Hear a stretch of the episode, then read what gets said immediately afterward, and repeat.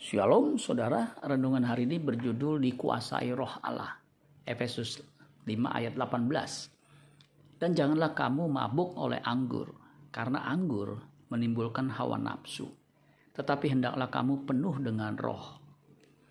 Terjemahan bahasa Indonesia masa kini, Efesus 5 ayat 18 dikatakan begini.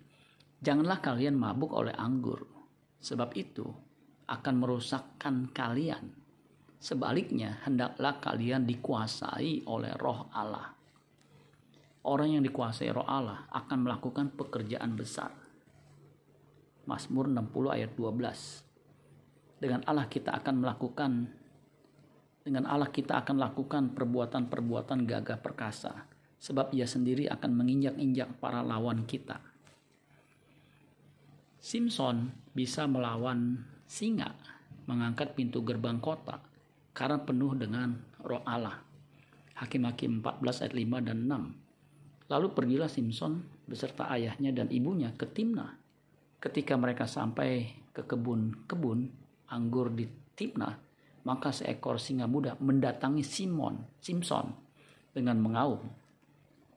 Pada waktu itu berkuasalah roh Tuhan atas dia, sehingga singa itu dicabiknya seperti orang mencabik anak kambing tanpa apa-apa di tangannya tetapi tidak diceritakannya kepada ayahnya atau ibunya apa yang dilakukannya itu. Kemudian Hakim-Hakim 14 ayat 19, maka berkuasalah roh Tuhan atas dia. Lalu pergilah ia ke Askelon dan dibunuhnya 30 orang di sana. Diambilnya pakaian mereka dan diberikannya pakaian-pakaian kebesaran itu kepada orang-orang yang dapat memberi jawab teka-teki itu. Tetapi amarahnya masih juga menyala-nyala Lalu pulanglah ia ke rumah ayahnya. Kemudian Hakim-Hakim 15 ayat 14 sampai 15 setelah ia sampai ke Lehi dan orang-orang Filistin mendatangi dia dengan bersorak-sorak maka berkuasalah roh Tuhan atas dia dan tali-tali pada tangannya menjadi seperti batang rami yang telah habis dimakan api dan segala pengikatnya hancur tanggal dari tangannya kemudian ia menemui sebuah tulang rahang keledai yang baru. Diulurkannya tangannya, dipungutnya, dan dipukulnya mati seribu orang dengan tulang itu. Kemudian Hakim-Hakim 16 ayat 3. Tetapi Simpson tidur di situ sampai tengah malam. Pada waktu tengah malam bangunlah ia. Dipegangnya kedua daun pintu gerbang kota itu. Dan kedua tiang pintu. Dicabutnya lah semuanya beserta palangnya diletakkannya di atas kedua bahunya. Lalu semuanya itu diangkat ke puncak gunung yang berhadapan dengan Hebron. Pekerjaan besar apa yang harus dituntaskan oleh umat PB, umat perjanjian baru? Kisah para Rasul 1 ayat 8. Tetapi kamu akan menerima kuasa kalau roh kudus turun ke atas kamu. Dan kamu akan menjadi saksiku di Yerusalem dan di seluruh Yudea dan Samaria dan sampai ke ujung bumi.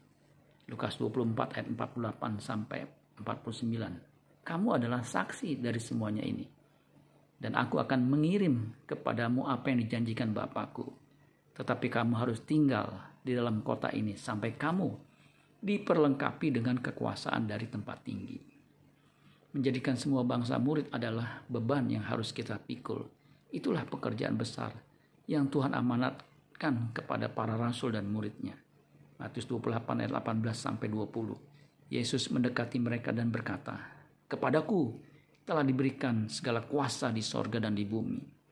Karena itu pergilah, jadikanlah semua bangsa muridku dan baptislah mereka dalam nama Bapa dan Anak dan Roh Kudus dan ajarlah mereka melakukan segala sesuatu yang telah kuperintahkan kepadamu dan ketahuilah aku menyertai kamu senantiasa sampai kepada akhir zaman.